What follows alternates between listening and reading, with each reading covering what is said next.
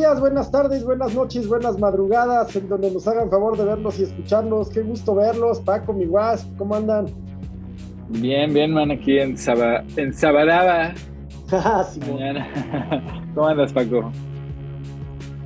Muy bien, muy contento de estar en este cafecito y a dormir, pues con muchas cosas que platicar, como todas, eh, todas las semanas, ¿no? Pues el mundo eh, pues desde lo político, lo deportivo, eh, espectáculos, siempre hay cosas que platicar y pues muy contentos de, estar nuevamente compartiendo con ustedes. Pues, sí, sí. Ahora sí, ¿qué onda? ¿Qué traes, man? ¿Qué traes no, hombre, pues es que pasa de todo y de todos, ¿no? Desde lo deportivo, este, ahí para que Paco nos platique qué pasó en la sub-20 femenil, que hubo una rebelión horrible, y luego, bueno, pues muchas cosas que nos va a contar, pero Luego está también, ¿qué onda? Ya se nos olvidó la guerra de Ucrania. La guerra pues de Ucrania nos sigue afectando, cada vez nos afecta más en la economía. Rusia, pues, eh, si bien no muestra grandes avances, tampoco eh, la estrepitosa caída, y a quien más le está afectando al tiempo es a Europa.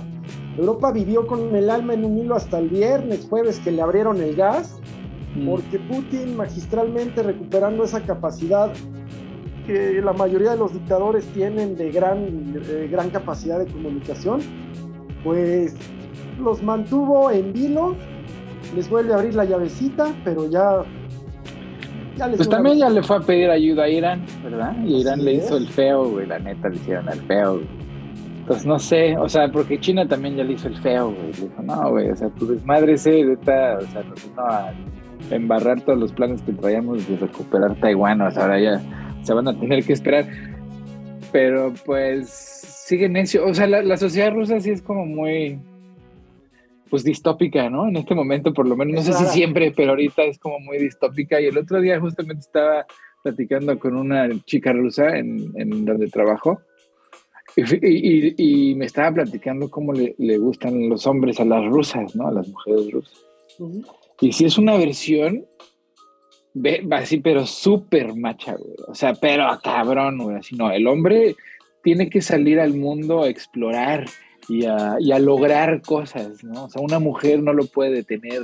Por eso las mujeres rusas o sea, están obligadas a salir a trabajar en su vida profesional, echarle ganas y todo y regresar al hogar pues encargarse de todo, güey, ¿no? Lavar los platos, cuidar a los niños, etcétera. O sea, pobres las traen de esclavas, ¿no? Y los, los, los hombres parece que son bastante baquetones para eso.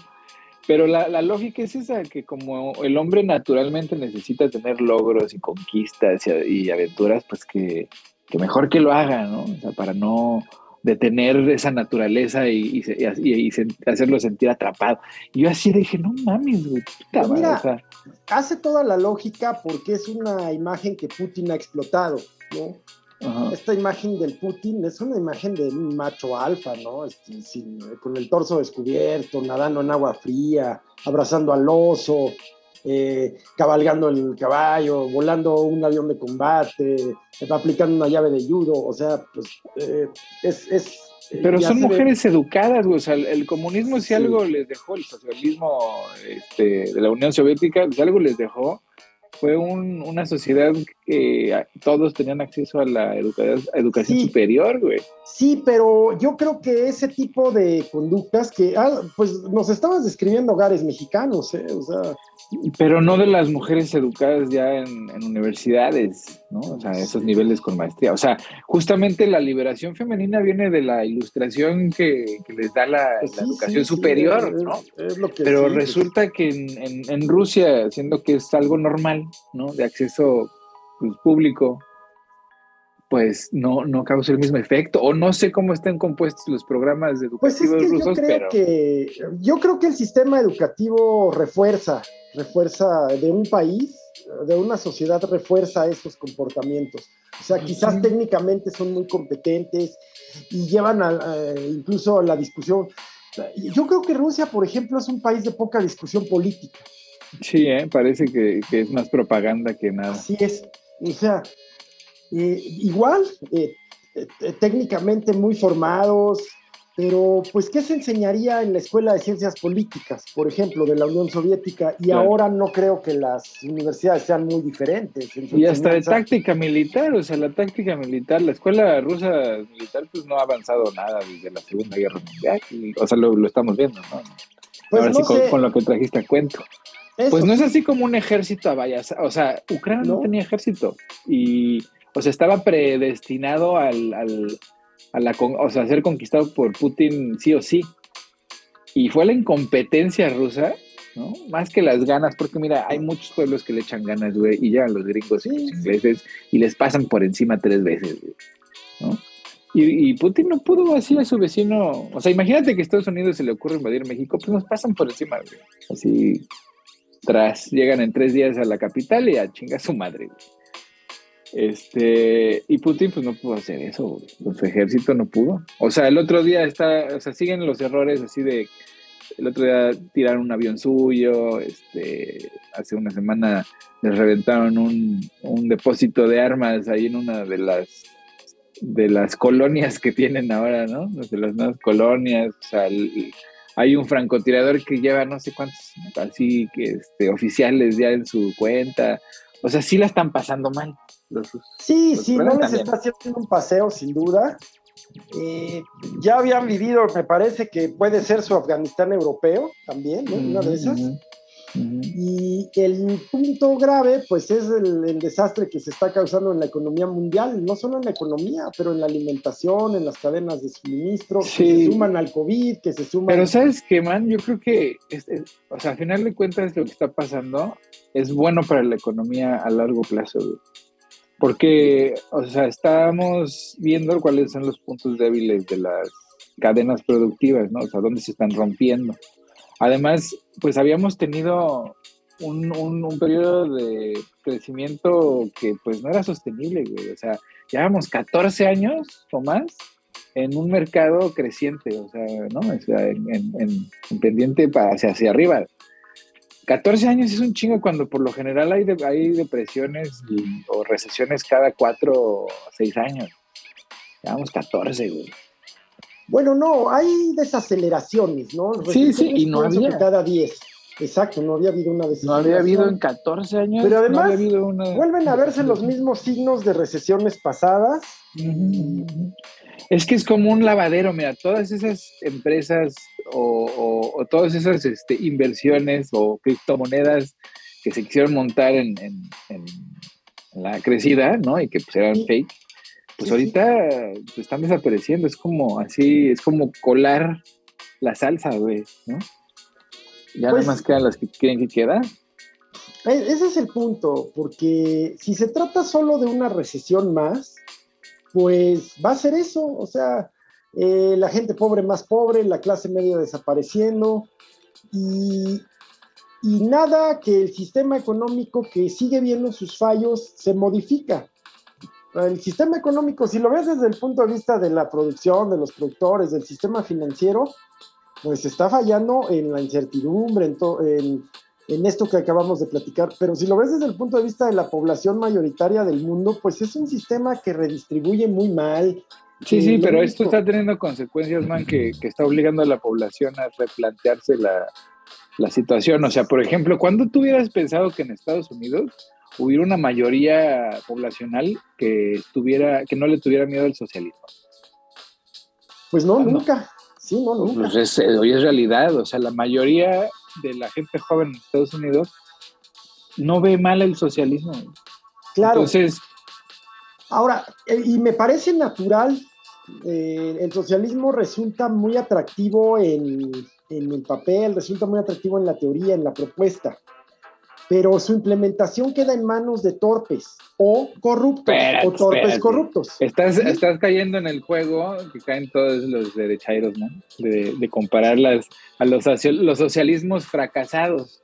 Porque si comparamos el capitalismo, güey, con la, o sea, los, los, éxitos y los fracasos, pues también tiene más fracasos que éxitos. El capitalismo. El, socialismo, ha funcionado.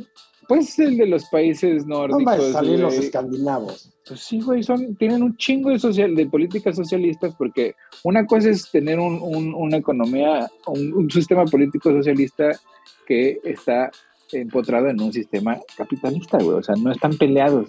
Digo, Exacto.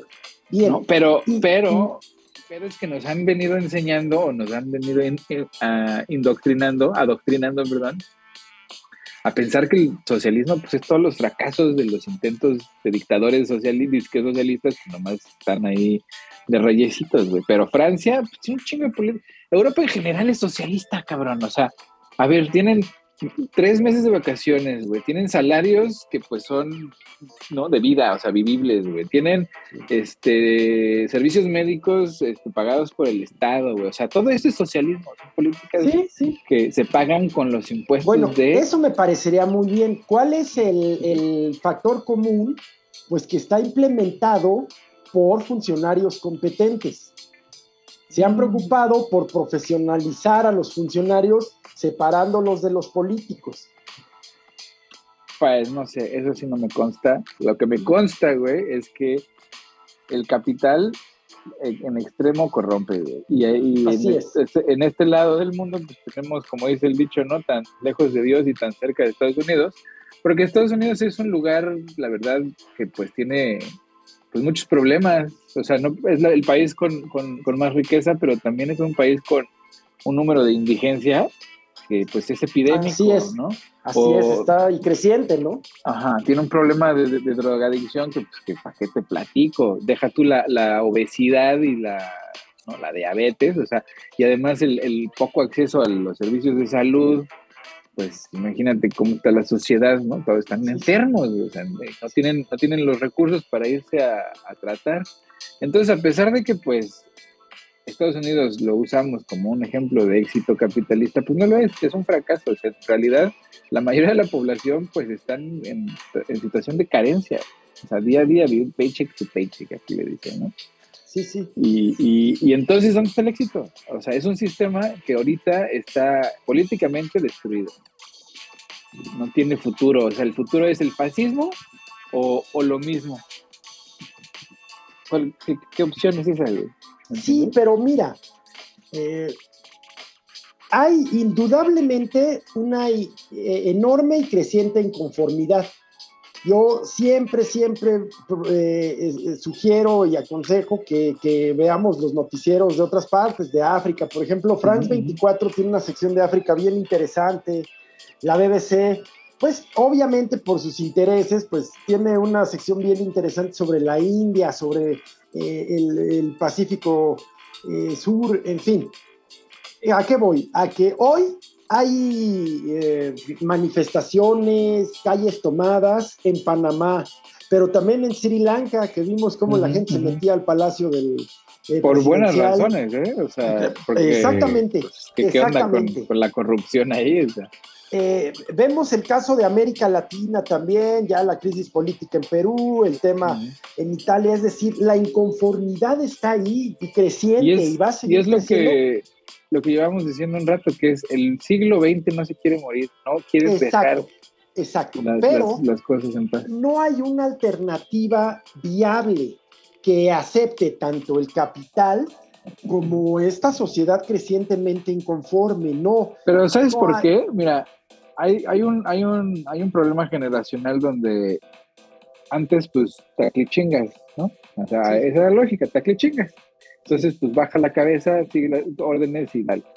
A mi generación como que le empezó a picar la, cosquillita así de, no, espérate, no, no, no, vamos a voltar para arriba, vamos a ver qué está pasando, lo vamos a seguir haciendo porque no tenemos de otra.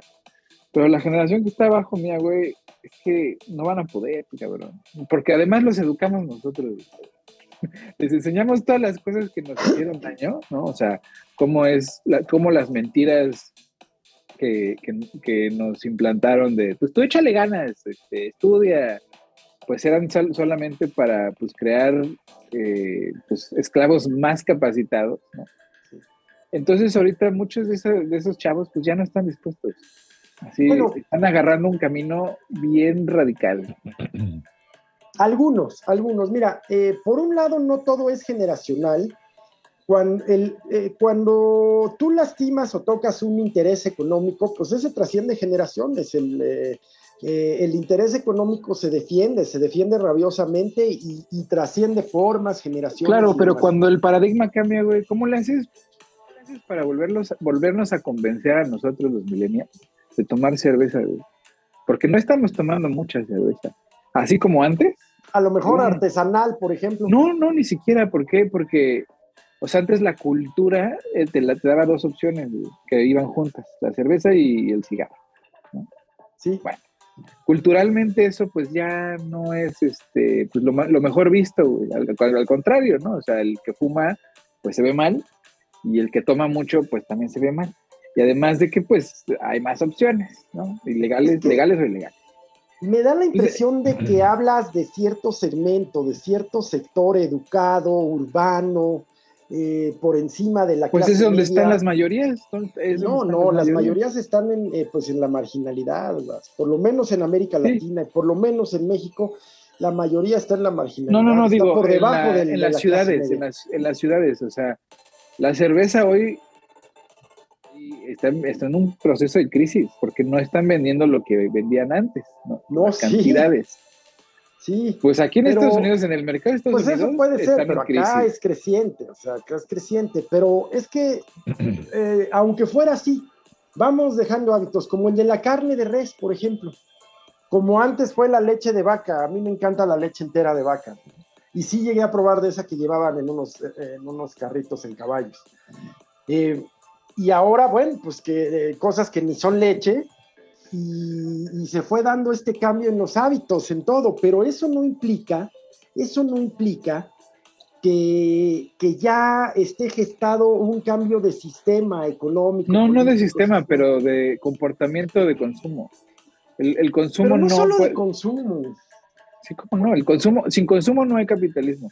Cuando la gente, deja, ahorita es porque no tienen, pero en cuanto, por ejemplo, hoy boicotean un, un producto en las redes sociales, pues no se deshacen en complacer al público. Una vez que tu imagen es manchada, pues tienes pérdidas significativas, significativas. O sea, hay, hay empresas que se, que se han caído o se han levantado gracias al, a la opinión pública. ¿Me entiendes? Y, y hay muchas industrias hoy como la del petróleo, güey, como la del alcohol, como la farmacéutica, que están sostenidas nada más por los subsidios y los apoyos que les dan desde el status quo. Pero si fuera por la sociedad, pues ya los hubieran mandado a volar, ¿no? Porque sus hábitos de consumo pues, son otros. Pero no deja de ser entonces el eterno ejercicio de queja. No, no, no, así, mira, la industria del cigarro era, tan poderosa, o sea, fundó este, el, Estados Unidos, fundó Estados Unidos la industria del cigarro, ¿no? Junto con la de algodón, ¿no? pues primero fue la Virginia Tobacco Company. Virginia se llama Virginia se llama Virginia por la Virginia Tobacco Company. Entonces, recuerdo, este, perdón el anuncio, pero no lo es. Eh, me acuerdo que las, mamás eh, ochenteras y setenteras fumaban Virginia Slims. Ajá, pues imagínate desde cuándo, güey, ¿no? Y entonces ese, ese, ese lobby, pues hoy está muerto. o sea, hoy en Estados Unidos, si tú te fumas un cigarro, te ven feo, o sea, te ven feo, te voltean a ver así como si estuvieras fumando marihuana en Guanajuato, ¿no? E, entonces, ¿y por qué fue? Pues porque el hábito de consumo cambió, cabrón. Así, y hay muchas industrias hoy en el primer mundo que están cambiando sus focos. Sí, hombre, hemos visto, hemos visto, no Paco Mercados, así, digo, voy a dar ejemplos, pues obviamente aquí hay una diferencia generacional, nunca la hemos negado, pero el ejemplo del uso, por ejemplo, de beta a VHS y de VHS a DVD, eh, de los más simples, o del acetato, primero de los, de los 45, luego de los 66 revoluciones, pues ahora la música digital, entre otros, pero también vemos cómo eh, yo creo que hay, hay negocios que tú decías, no manches, eso no va a bajar nunca, nunca vas a ver un McDonald's vacío, nunca vas a ver un Starbucks vacío.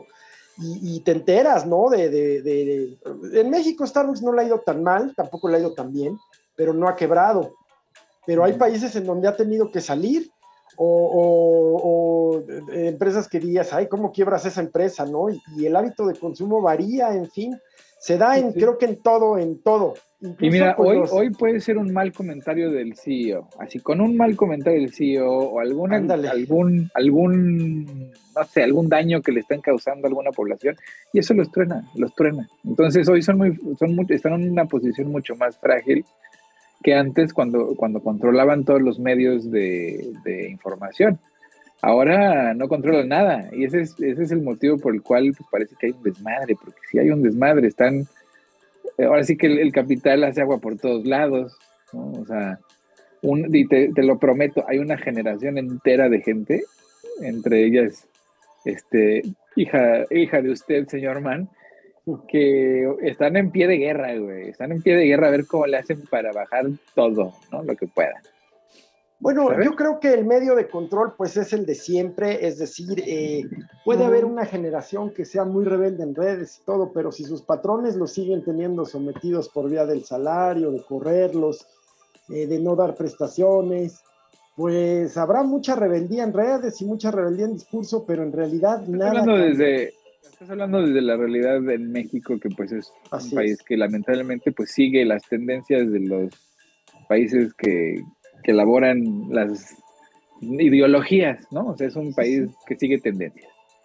Pero en Estados Unidos la tendencia es mm, así, hoy hay un chorro de tiendas que abren mediodía porque los chavitos le están diciendo, no, yo no voy a trabajar para ti, cabrón, o sea, me estás, ¿cuánto me quieres pagar? Nah, con eso, prefiero vivir en la calle, güey. Así. Se va a llenar de, o sea, pues va, a venir el permiso a migrantes, cosas así. Seguramente, pero, o sea, de que la, el sistema hace agua, porque, por ejemplo, los la industria de, ¿cómo se llama? Ah, de, transporte aéreo, güey, las aerolíneas. Sí. Entonces, ¿por qué están cerrando los, los, los vuelos a Londres y a muchas partes de los aeropuertos en Europa? porque no hay quien recoja, no hay quien recoja las maletas, güey está pasando también en los aeropuertos europeos, en Frankfurt, en Schiphol, en Londres. No hay quien recoja las maletas, güey. O sea, eso es un signo así de, güey, ¿qué pedo? ¿Cómo que no hay trabajo? ¿Cómo que no hay trabajadores? ¿Desde cuándo? ¿Desde cuándo resulta que no hay gente que necesite dinero? digo, eh, queda, más, queda más lejos Inglaterra que Estados Unidos, pero yo creo que más de un mexicano diría, va. Sí, Yo recojo las maletas en, Londres, ¿no? Bueno, mucho tiene que ver con que con la salida de la Unión Europea dejaron de tener empleados de Europa del Este, sobre todo, que, tenían una calidad, igual que en el fútbol, Paco, eh, pues tenían una calidad de ciudadanos, de ciudadanos europeos, literalmente. Pero siendo que hay crisis económica, inflación desenfrenada, ¿no? O sea, todos esos problemas de lo que estamos hablando, que el capital como que se siembra y la gente no quiere ir a trabajar, güey o, sea, más, más un tema, yo creo que de racismo, no sé, de que, bueno, pues abre las puertas a la migración, o sea, ahorita es cuando los necesitas, ni así. Pues, te digo, o sea, ¿dónde está la crisis? Porque cuando hay crisis en, países que lo necesitan, pues, güey, lo que sea, lo que sea. O sea, tú te, educado en donde quieras, pero pues, te pones de taxista o del chofer, lo que, lo que, lo que den, ¿no? Lo que haya, güey. Pero pues resulta que hoy las crisis en, el primer mundo, ¿no? Que está cabrón y que se está cayendo todo y no funciona nada. Y pues los chavos, los que deberían de empezar ahorita a trabajar y ser explotados por, con un salario así pues raquítico, pues dicen, no, no, no, no voy. Entonces, pues, ¿dónde está la crisis? Pues vamos a ver, porque siempre se van a necesitar manos, trabajadores manuales. Bueno, hasta que no nos roboticemos, ¿no? Decir siempre hoy ya está bien difícil, ¿eh? Ya está. Sí, sí. Dirían los clásicos, está cabrón. Ya no puedes decir siempre, pero por lo menos unos añitos, pues sí se requiere manos, ¿no? O sea, la pizca de, la famosa pizca, que así se le llama a la recogida de, de frutas, legumbres en los Estados Unidos que hacen. Exacto pues esa todavía no se tecnifica, aunque ya avanzan. No, sí, como no. aquí son, aquí los, los, los, de la pizca son atletas, son unos pinches atletas. O sea, porque lo que tienen, haz de cuenta que son unas máquinas procesadoras que como van recogiendo, o sea, están chinga, por ejemplo, recogiendo la lechuga, ¿no? Así, o sea, la avientan y en la misma máquina la embolsa alguien, ¿no? La amarra, la avienta, ¿no? Y entonces todo, todo se procesa ya listo para el supermercado en en minutos y están en chinga ocho horas como atletas. O sea, si tú y yo, si nosotros quisiéramos ir así como, pues a ver si podemos, no creo que podamos, o sea, no tenemos la condición física ni, la habilidad manual, o sea, no mames, eso está cabrón. Estoy cierto de eso, y además, pues eh, se sigue comprobando que la brecha entre los países desarrollados y los no desarrollados como México, pues se abre cada vez más, porque aquí sí sigues viendo a los a las personas que trabajan en el campo recogiendo, sembrando. Eh, sí hay, en el Bajío ya ves eh, mm, eh, campos tecnificados, en fin, las industrias, la huerta, esas. pero, todavía vas a Hidalgo, a Guerrero, a, Morelos, aquí al Estado de México, como siempre que el Estado de México siempre está en el más, en el más abajo de todo, siempre va a estar el Estado de México. En todo, en todo. Pues todavía es, es a mano, a mano. Sí, sí. Y las empresas mexicanas, todavía las grandes, pues sí, sí ya se, se tecnifican y todo impresionante, pero su gran mayoría dependen del trabajador mal pagado y que depende de su necesidad. Claro, y es ahí donde Estados Unidos y, el PG, digo, y, y Ebrard necesitan llegar a un acuerdo para regionalizar la producción, o sea, ¿me entiendes? O sea, Norteamérica se tiene que unir de manera como la Unión Europea se, se unió, porque pues la única manera de enfrentar pues al, al, gigantesco de China y sus aliados, porque pues, sus aliados, Pues sí, y por ejemplo, el modelo chino. El modelo chino está intentando hacer una redistribución económica y la democracia política queda atrás. Pero yo insisto, y lo digo creo que cada, cada podcast que hacemos, eh, la población general y creo que el individuo en general siempre va a preferir su bienestar material eh, y por supuesto pues una, una vida en paz, sea, seguridad, servicios, ingreso, y todo eso a democracia, o sea, al, al individuo en general le vale, ¿no? pero pues cuando no te dan ni una ni otra y se ocupan además en mantenerte atolondrado, atarantado, pues tienes esto, tienes estas, estas poblaciones de América Latina, que lo mismo se van con el que les promete el cambio, con el que les promete esto, con el que les promete el otro, y seguimos. Güey, pues, eh, Estados Unidos votó por Donald Trump, cabrón. Y, y, y, sigue teniendo una gran cantidad de, de seguidores, de simpatizantes. De Yo te digo, güey, dices que en América Latina no, güey, o sea, no es un problema de América Latina, el pedo, güey. No, Nuevo León votó por Samuel García. Te o sea, ¿cómo te explico, güey?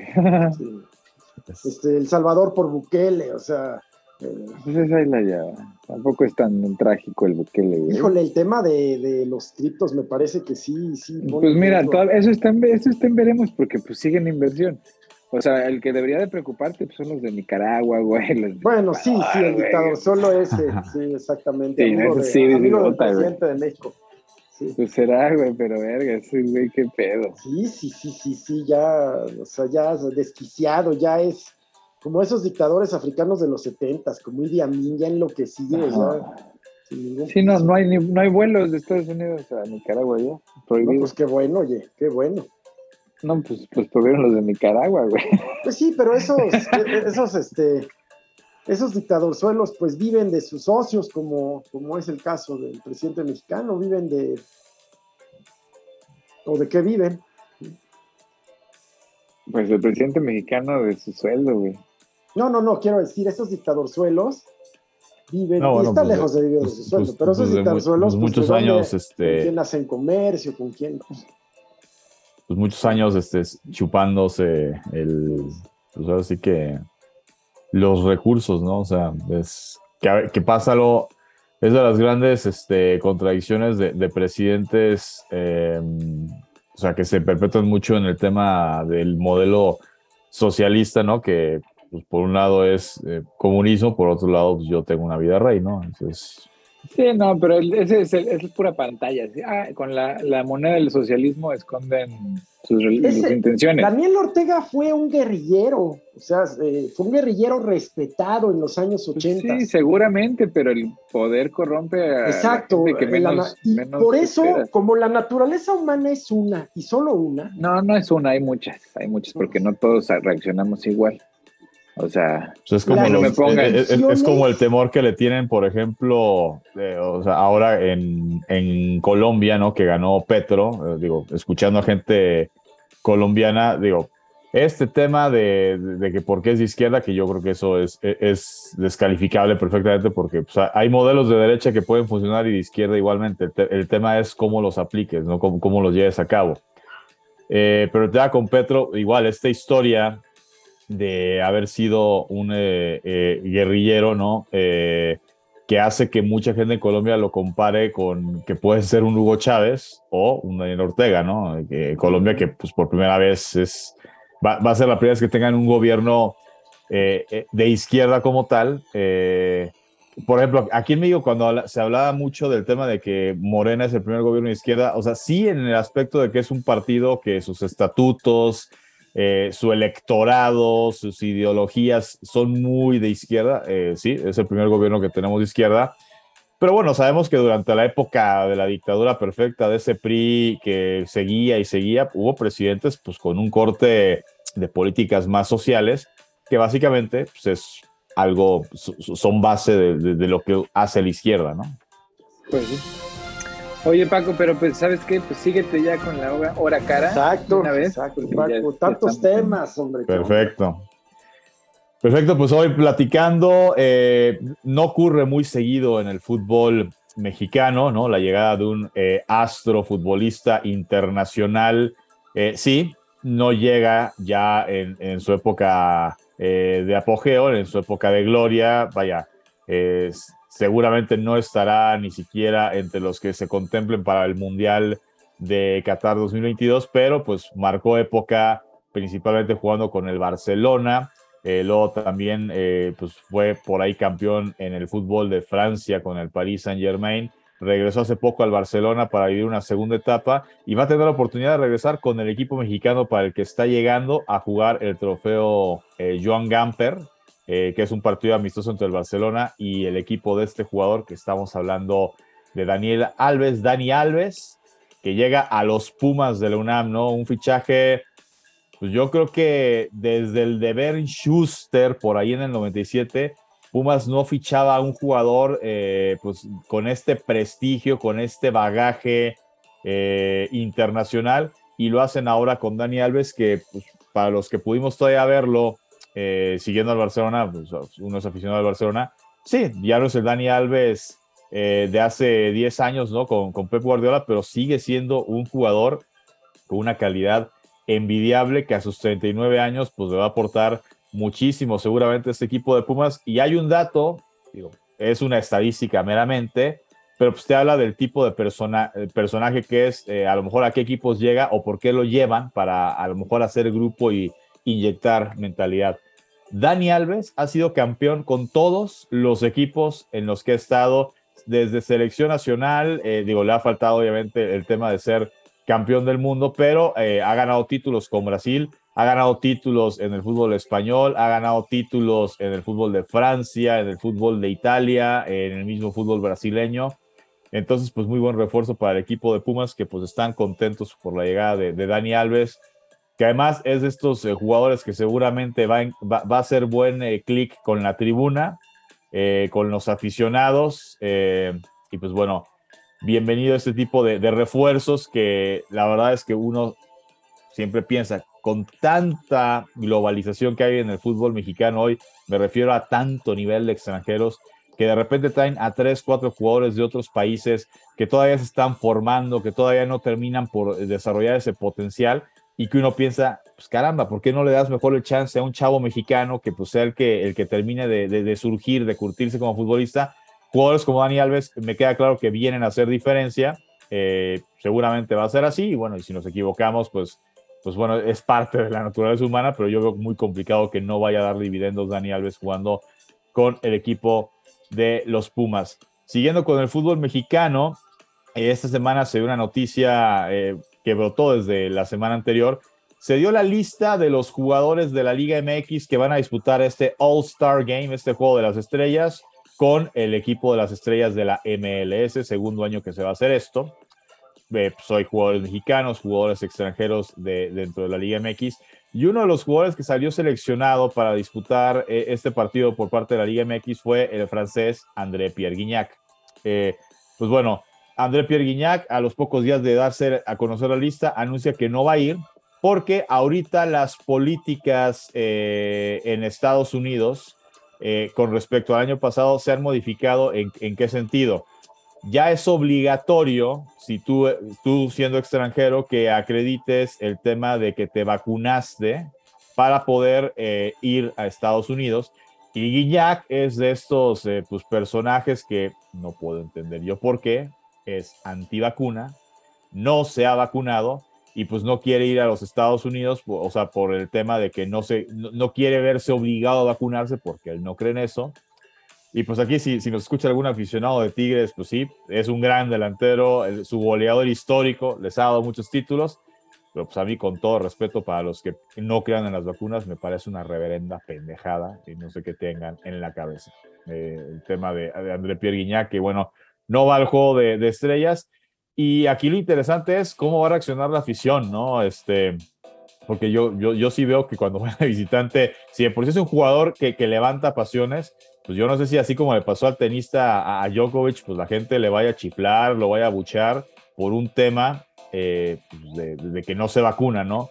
Eh, eh, en este tema del COVID, cuando pues creo que está comprobadísimo y lo, hemos vivido ya en la evolución de esta pandemia, pues ya cuando traes el anticuerpo, sí, porque te dé, obviamente el que te dé es anticuerpo, pero si, si, ya te vacunaste, digo, yo la verdad es que yo, yo, yo me siento agradecido de que cuando me dio, yo ya haya tenido eh, en ese momento eh, dos, dos, dos, vacunas aplicadas, porque sí me sentí mal, pero pues, bueno, fue pues, como el tema de las anginas, ¿no? Me picaba la garganta al momento de, de, de, beber agua, de comer, eh, pero bueno, pues la verdad es que todo fuera tan fácil como un encerrón de 10 días en tu cuarto aislado y sales y ya puedes seguir al mundo normal y no vivir lo que vivieron otras personas, sobre todo más tema de tercera edad o de enfermedades preexistentes de hospitalización, los hospitales saturados, eh, gente que perdió seres queridos eh, sin poderse despedir, o sea que fue, ya se murió, este, y ni siquiera el tema de poder hacer velorios eh, como estamos acostumbrados por un tema sanitario. Entonces, con todo respeto, o sea, es un gran futbolista, es eh, histórico, el más grande eh, eh, en el tema de, de, goleo en Tigres y posiblemente para muchos aficionados de Tigres, el mejor futbolista que ha tenido el cuadro felino en su historia, pero sí me parece una pendejada que no se quiera vacunar. Sí, una mentada de madre parece, güey. reitero, el tema de, de André Pierre Y continuando con el tema del fútbol mexicano, pues otra vez en selecciones nacionales, eh, pues inestabilidad y ahora un escándalo extracancha del cual se ha manejado mucho hermetismo. No, vaya, lo que sabemos es la clásica versión del radio pasillo, ¿no? Maribel Domínguez, la directora técnica de la selección eh, sub-20 que calificó de manera brillante al mundial de su categoría como subcampeonas perdiendo contra Estados Unidos, que Estados Unidos en femenil siempre ha sido la potencia, en varonil ahí van, porque México está durmiéndose en sus laureles, aunque ahorita el, mandón en la eliminatoria fue Canadá, eh, y la Copa Oro y la, eh, y la Nations League la ganó Estados Unidos. Pero bueno, eh, pues resulta que fue separada de su cargo junto con su cuerpo técnico. Se está haciendo una investigación Todavía la, federación no ha anunciado eh, de qué se trata, de qué va el asunto. El jueves presentaron a Jaime Ordiales como nuevo director de selecciones nacionales, tomando el lugar que era de Gerardo Torrado, quien pues finalmente fue destituido después de los fracasos de selección eh, sub-20, que derivó en no ir al Mundial de esa categoría, no ir a Juegos Olímpicos y el tema de la selección femenil. Eh, y llega Jaime Ordiales, que actualmente está todavía con Cruz Azul, estará en funciones a partir de agosto y no se habló nada del tema. Y el que no se hable, pues es que ahora se, especula, ¿no? Insisto, nada oficial, pues que el tema de Maribel Domínguez y su cuerpo técnico, eh, pues tiene que ver con una cuestión de acoso sexual alguna de las futbolistas, pues que ha estado dirigiendo, ¿no? Y esto, pues obviamente, eh, eh, vaya, uno va a tratar de ser, ser, ser, prudente, ¿no? Porque pues es, a mí el tema vaya, se han metido a hablar hasta eh, a cuestionar la sexualidad de Maribel Domínguez eh, en el sentido de que si es eh, gay o en este caso lesbiana y que acosó a algunas de sus jugadoras. A ver, yo no sé si Maribel Domínguez, o por lo menos no me consta que ella oficialmente algún día haya declarado una preferencia sexual en específico. Triste que se esté yendo eh, el, discurso por ese tema, pero bueno, el punto es que lo que se especula es una cuestión de acoso sexual, que pues de ser así es un tema muy delicado y aquí, pues esto te habla de, del abandono, de eh, lo acéfalo, del mal manejo que de muchas formas está dando en el fútbol mexicano. Porque si, dijéramos, no, bueno, seguimos siendo el mejor equipo de CONCACAF y vamos a los Juegos Olímpicos y la selección femenil también, y se da un caso como este, pues podrías decir, hombre, pues es un caso aislado de alguien que tomó una mala decisión, se está investigando así. El tema es que cuando surge esto, pues viene a ser el colofón de, un año que ha sido bastante malo para el fútbol mexicano en el tema de lo que ya le pasó a la sub-20, lo de la selección femenil, que la selección mayor no, no, no, no ilusiona, no enamora, no, no hay buenas eh, perspectivas pensando de cara a la Copa del Mundo de Qatar. Y pues ahora que venga esto, pues viene siendo como la punta del iceberg con el tema de, cómo están manejando las cosas en, en selección eh, femenil. Eh, sí hay que decirlo, también parte de este discurso hablando del tema sexualidad, pues hubo quien salió a decir, no hombre, pues ni cuando la selección femenil fue dirigida por hombres, este, jamás se dio un caso de estos, reiteramos, es especulación, no sabemos exactamente de qué es lo que se está investigando y cuál habría sido la falta, si es que hay tal, de Maribel Domínguez y su cuerpo técnico o, el, o alguien del cuerpo técnico o la propia Maribel Domínguez. Eh, yo simplemente decir, eh, alguna vez se llegó a especular que Leo Cuellar, quien fue entrenador de selección femenil, de repente dejó de convocar a una o a dos futbolistas porque, y esto tampoco es que se haya hecho público, no, es tema igual Radio Pasillo, eh, habrían, eh, pues vaya, e, e, e, eran gays y eran pareja, entonces por ese motivo las dejó de convocar, aparentemente aludiendo un tema de que pues va a ser una distracción para el vestidor, este no es algo sano, etcétera. Eh, y bueno, obviamente, pues se le acusó de, ser un entrenador homofóbico por esa decisión, que insisto, nunca se comprobó, vaya, nunca hubo un comunicado de no la voy a convocar por esto. Eh, pero bueno, ese fue el único tema hablando de algo que tenga que ver con sexualidad, preferencia sexual o algún tipo de discriminación y demás que se presentó alguna vez eh, en selección nacional, nunca como este tema. Y pues vamos a ver, ojalá, digo, pase lo que pase, pues si, si se hizo algo malo, pues que haya justicia, y si hay un responsable, pues obviamente que, que se aplique el reglamento y si es una sanción, es sanción, si es destitución, pues que sea la destitución. Eh, y bueno, y si no pasa nada, eh, porque no, o sea, porque se investiga y al final pues se determina que, que no hubo tal, tal falta, tal irresponsabilidad, eh, pues bueno, pues sería, en lo deportivo sería bueno en el, aspecto de que Maribel Domínguez, pues bueno, fue un buen trabajo el que hizo como, como entrenadora de esta selección. De hecho, ante esta situación que se especula que por los malos resultados en la eliminatoria, el proceso de Mónica Vergara, entrenadora de la selección mayor, pudiera ser destituida, pues la principal candidata para muchos era Maribel Domínguez, pues con esto, quién sabe qué vaya a pasar. Y se especula, y esto eh, si es así, pues me, dolería porque pues otra vez eh, tendría que decir, ahí va Chivas a salvar al fútbol mexicano.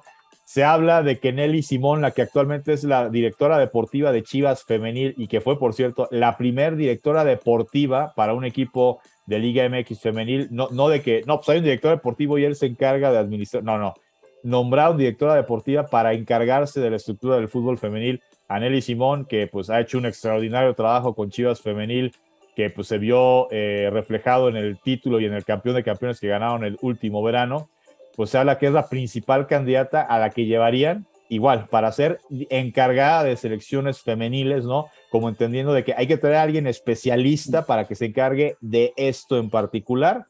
Eh, y la principal candidata es Nelly Simón, insisto, me dolería porque pues, en Chivas estamos a que... pues, nos la van a quitar, pero bueno, pues sería otra vez por salvar al fútbol mexicano. Oye, ¿qué tal que abrieron una nueva franquicia femenina en Los Ángeles? Se llaman Los, Ángeles. Pues fíjate.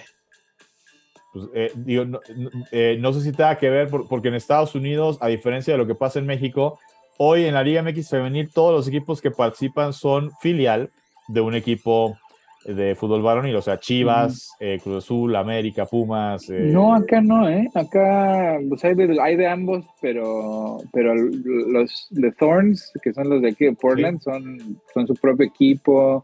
Los Ángeles son su propio equipo. Pasó mucho con la WNBA, que, o sea, sí hay equipo en Los Ángeles, igual que los Lakers, pero no es del mismo dueño. A veces es del mismo dueño, pero aunque sea del mismo dueño, le ponen un nombre distinto eh, al equipo femenil. Y es que sí es distintivo, porque acá las, las chicas son mucho mejores que los que la liga varonil. Sí. Entonces, o sea, la bronca ahorita está en el presupuesto, ¿no? Porque en la costa este, pues está fallando. O sea, el público tiene muchas opciones, yo creo, en la costa este. Pero en la costa oeste, o sea, de este lado, o sea, Washington, Oregon, California, eh, llenan los estadios, ¿no? Y, juegan en estadios profesionales. O sea, muchas veces donde juegan los hombres.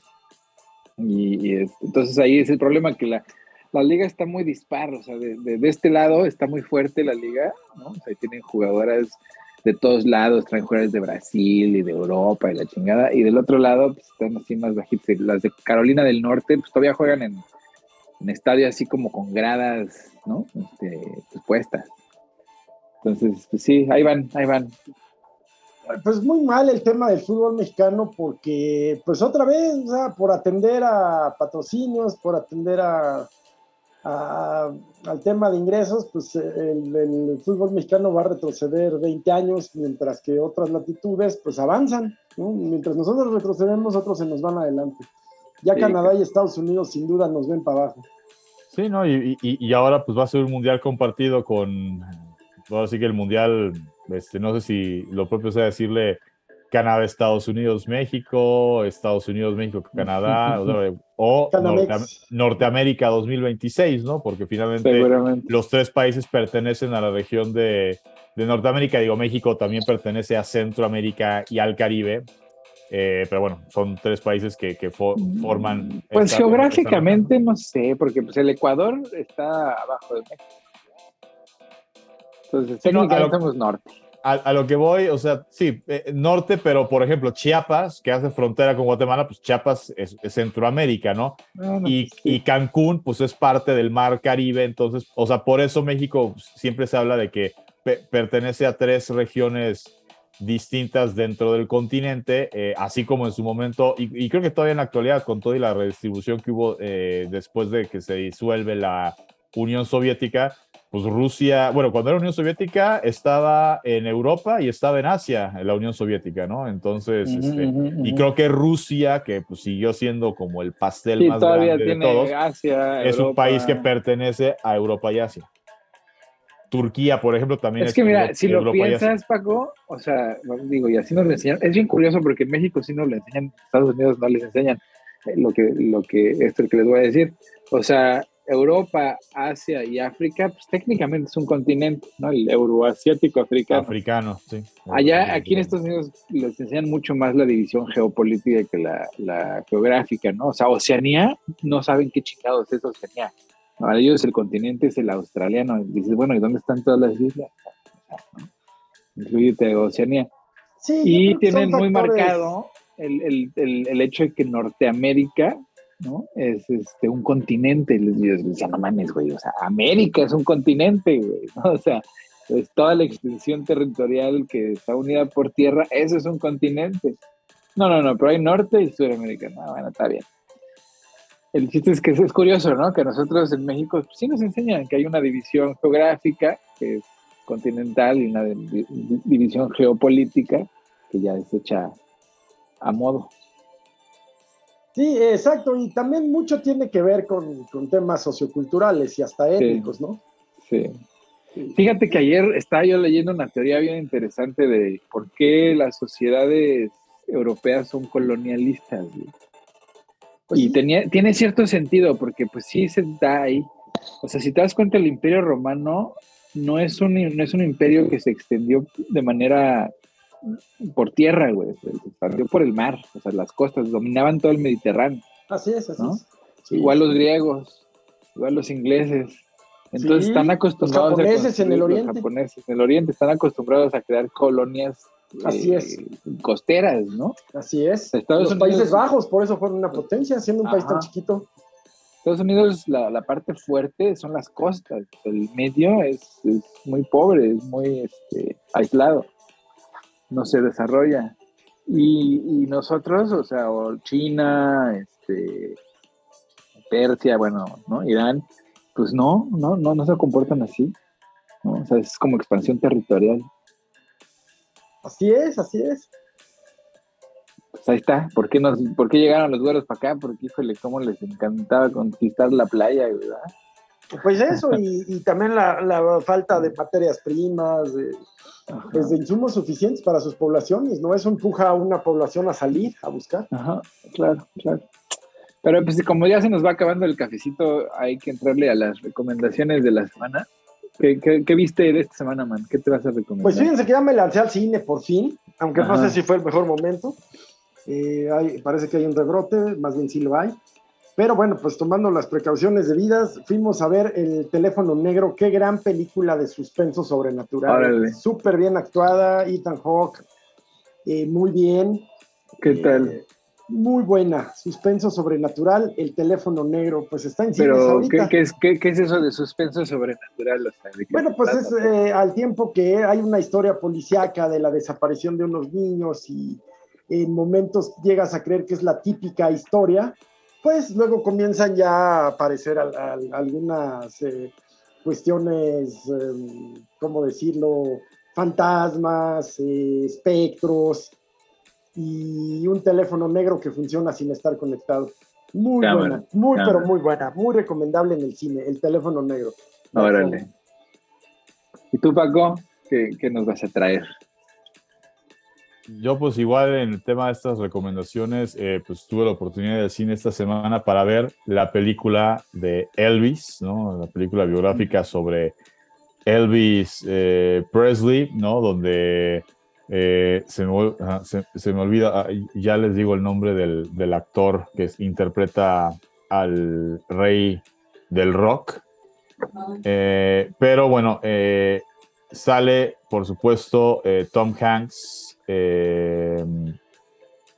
pues que siempre es una garantía cualquier película en donde salga Tom Hanks que ha ganado pues múltiples múltiples Oscars. El eh, Austin Butler es el actor que interpreta a, a, Elvis en esa película.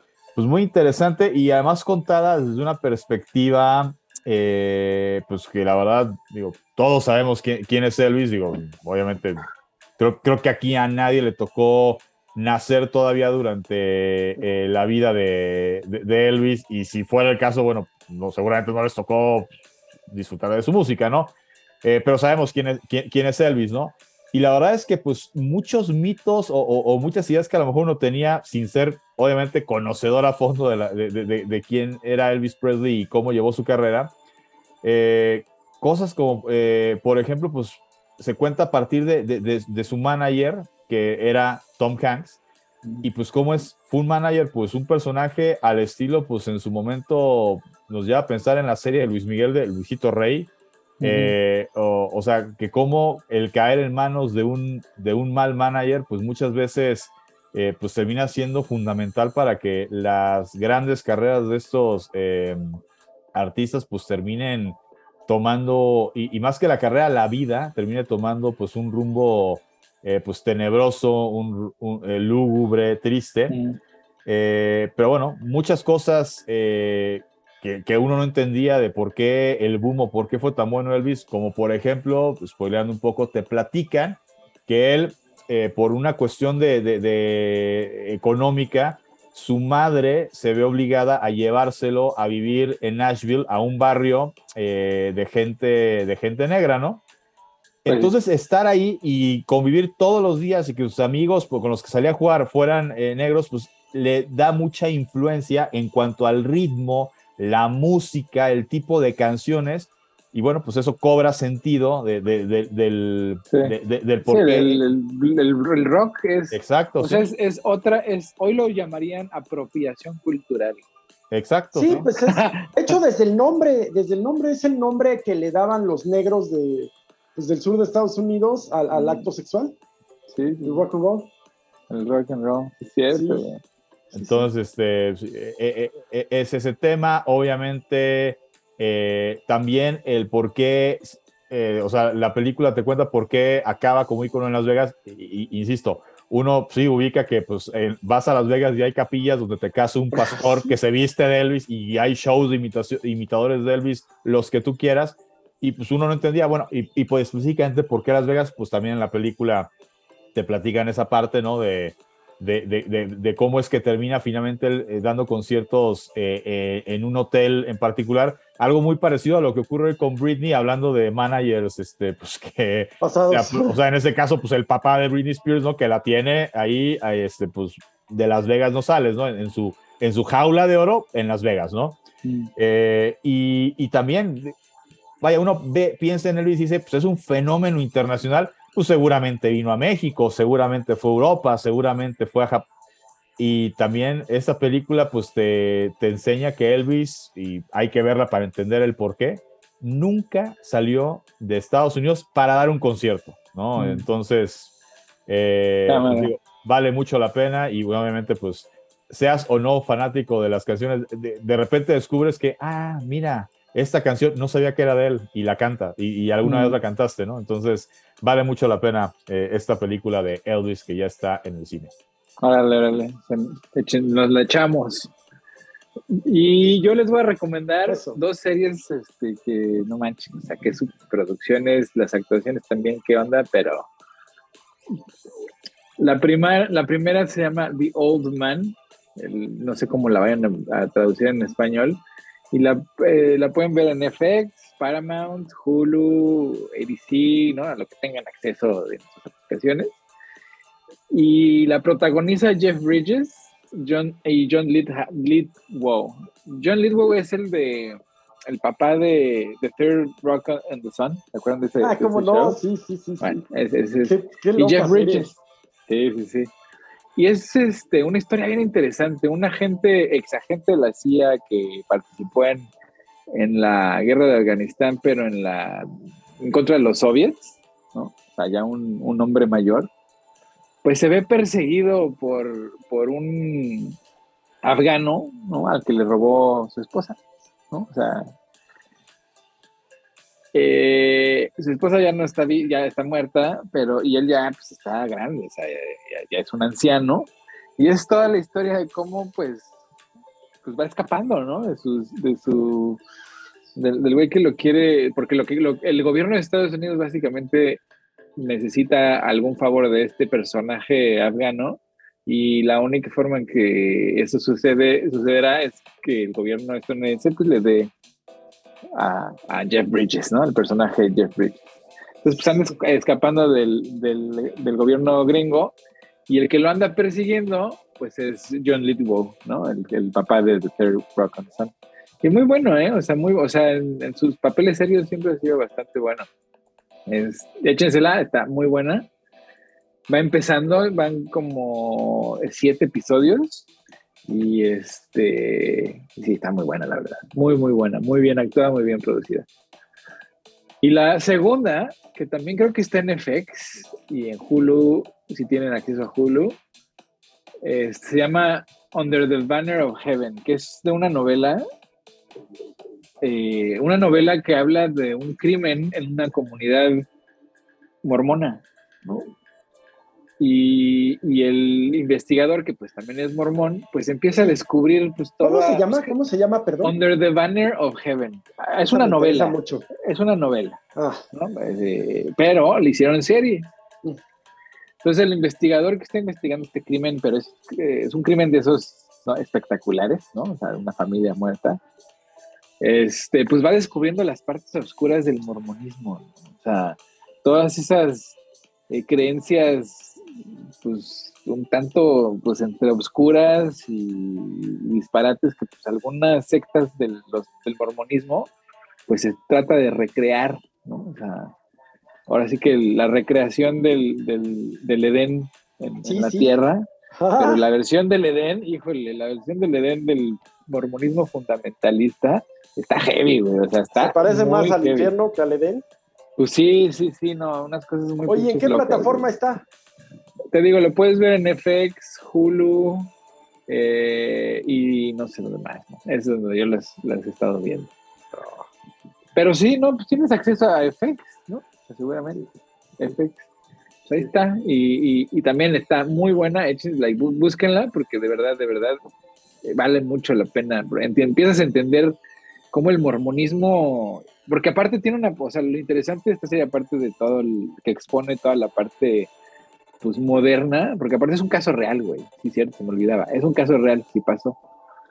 Pero parte de la serie te va explicando de dónde vienen esas ideas fundamentalistas, ¿no? O sea, yo, Joseph Smith, pues era un niño de 15 años cuando descubrió estas tabletas, influenciado por, en ese entonces, una señora, ¿no? Muy mayor que él, bueno, una señora, pero ya tenía veintitantos, la, la esposa de John Smith cuando él tenía 15, este, ella fue la que lo ayudó a escribir sus disparates, ¿no? Por eso el mormonismo tiene, pues es una secta, ¿no? Y, resulta ser que tú, tú, llegarás a pensar, bueno, si es tan fácil de comprobar que el mormonismo, pues no es verdad, ¿no? Que son puras patrañas, ¿por qué no se dan cuenta? Y hay una razón bien específica, güey. No, porque, o sea, si todas las religiones tienen su parte de culto, ¿no? De bueno, pero esta es, o sea, son unas cosas muy extrañas, güey. O sea, por ejemplo, los nombres de las ciudades antiguas que según John Smith este, tienen las tabletas, pues son como, por, o sea, es, en lugar de Johnstown es Johnstein, ¿no? O sea, lugares que él ya sabía, o sea, que, que conocía, nada más le cambiaba el nombre tantito y decía, no, es que este lugar es sagrado en la montaña de Sion y la chica. O sea, son disparates, ¿no? Pero resulta ser que en la filosofía mormona, ¿no? En la escultura y en las comunidades mormonas, te, educan con, una, con un dogma en el que cuando tú tienes una pregunta que no puedes responder por medios bíblicos, ponlo en el, en el aparador y déjalo ahí, porque esa pregunta eh, Dios no quiere que, la, que conozcas la respuesta, no, no, no tienes por qué seguir buscando. Entonces, es así como pues la gente se ciega en el culto mormón y, empieza a creer en, cosas fundamentalistas que te cagas. O sea, de verdad es así de que dices, ¿el hijo de quién? ¿Cómo, cómo, cómo, cómo, por qué? Entonces, también muy buena. Under the Banner of Heaven. Muy bien, muy bien. Pues bueno, pues este, cafecito y a dormir. nos vemos la próxima semana. Este, pásenla bien. Fíjense, estamos en contacto.